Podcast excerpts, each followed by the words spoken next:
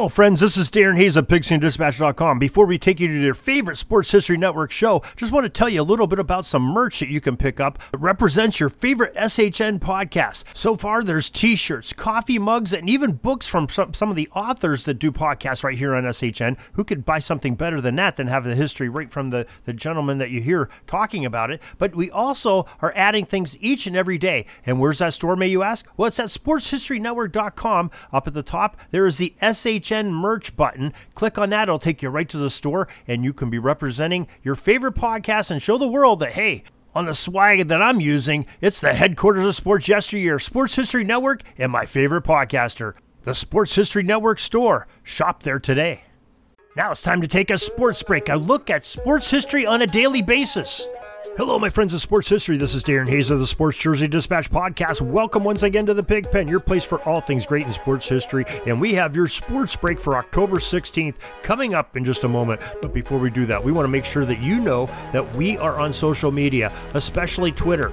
Twitter, we are at Pigskin Dispatch. Facebook, we have the Pigskin Dispatch page. You can come and check it out, see all of our posts that are going on there. We have a lot going on in there, especially in the realm of football uh, on the Facebook, and uh, you know, especially this time of year. And we have some great things in the Jersey Dispatch as well uh, on Pigskin Dispatch on Twitter. So now let's get to your numbers for October 16th. Their numbers are number one, four, 8, 21, 22, 30, 24, 55, and 30 are among the jersey numbers we'll be talking about today for this October 16th. Start off in the year 1921, and Jimmy Conzelman, who would wear number one on his football jersey later on in his career. Well, in this day, he took over as the coach of the Rock Island Independents from Frank Coughlin. Now, this is the only time in NFL history where a coaching change was made in the middle of a game. We have more on this story over at Pigskin Dispatch. There's a great link uh, to get you there from jerseydispatch.com, or you go to pigskindispatch.com. It's in our football history headlines for October 16th as a story.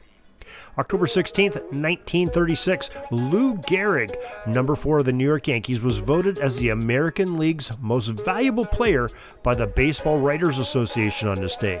In 1968, on October 16th, Jim Dorey, number eight, set a Toronto Maple Leaf penalty record of 48 minutes on nine penalties in a single game, with 44 minutes on seven penalties in one single period. That is just unbelievable. He was a very bad boy on the ice that day, uh, set an NHL record. October 16, 1969, New York Mets number 21, Cleon Jones was awarded first base when apparently the shoe polish on the ball proved that he was hit by the pitch. Yeah, the, the, shoe was scuffed up a little bit. The umpire looked at it, saw the shoe polish moved, and uh, he ended up scoring on a home run later in that same inning when he was on base in the World Series. It made the New York Mets a 101 long shot to beat the Orioles. Well, they won that game 5 3 at Shea Stadium and then won the series four games to one, uh, with MVP being first baseman number 22, Donn Clendenon.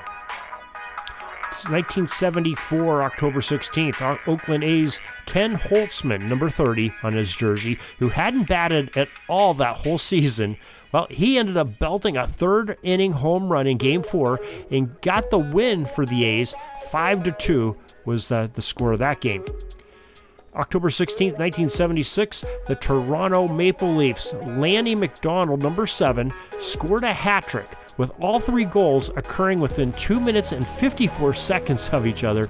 That's one of the reasons that Lanny McDonald is in the Hall of Fame for uh, hockey, as well as many other scoring opportunities he had. But when you can score that quickly, three goals in less than three minutes, you know you're doing something good. October 16, 1983, the World Series Game 5 action saw the Baltimore Orioles defeat the Philadelphia Phillies 5 to nothing for a 4 games to 1 series victory. Clinched the series. Most valuable player was Baltimore catcher number 24, Rick Dempsey. October 16, 1988, Los Angeles Dodgers pitching phenom Orel Hershiser, who wore number 55 on his jersey, became the first player to pitch a shutout in both a Major League playoff game and a World Series game. Then we come to October 16, 2004. A 17 year old Lionel Messi, wearing number 30 that season, made his league debut for FC Barcelona in a 1 0 win against crosstown rivals Espanyol and Estadi Olímpic Lluís Companys in Barcelona, Spain. And uh, that is your great soccer history. That is your great uh, sports history for this October 16th in their sports break. Glad you could join us here once again. Hope you join us each and every day where we come up with some sports history and uniform numbers that players wore that did some spectacular things or had a great event in history that was worth noting. So, hope you uh, can join us tomorrow. Until then, have a great sports history day. Sorry, but my pitching coach just called timeout and he's coming out to the mound. I think I'm going to get yanked for a reliever. We'll see you back tomorrow for some more great sports history on Sports Jersey Dispatch Podcast. We invite you to check out our websites, jerseydispatch.com and pigskindispatch.com. Not only see the daily sports history, but to experience the preservation of great events and people that play the games. Find us on Pigskin Dispatch. It's also on social media outlets of Facebook, Twitter, Instagram, and don't forget the Pigskin Dispatch YouTube channel to get all your daily sports history. Pigskin Dispatch is happy to be associated with the Sports History Network, the sports headquarters of yesteryear, found at sportshistorynetwork.com. This podcast is part of the Sports History Network, your headquarters for the yesteryear of your favorite sport. You can learn more at sportshistorynetwork.com.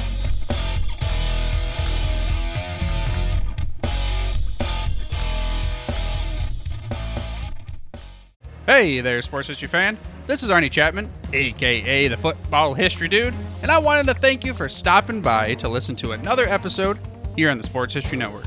Our podcasters are passionate about uncovering and sharing sports stories from yesteryear. And if you didn't know it already, we have over 30 shows across the network covering all sorts of sports history topics.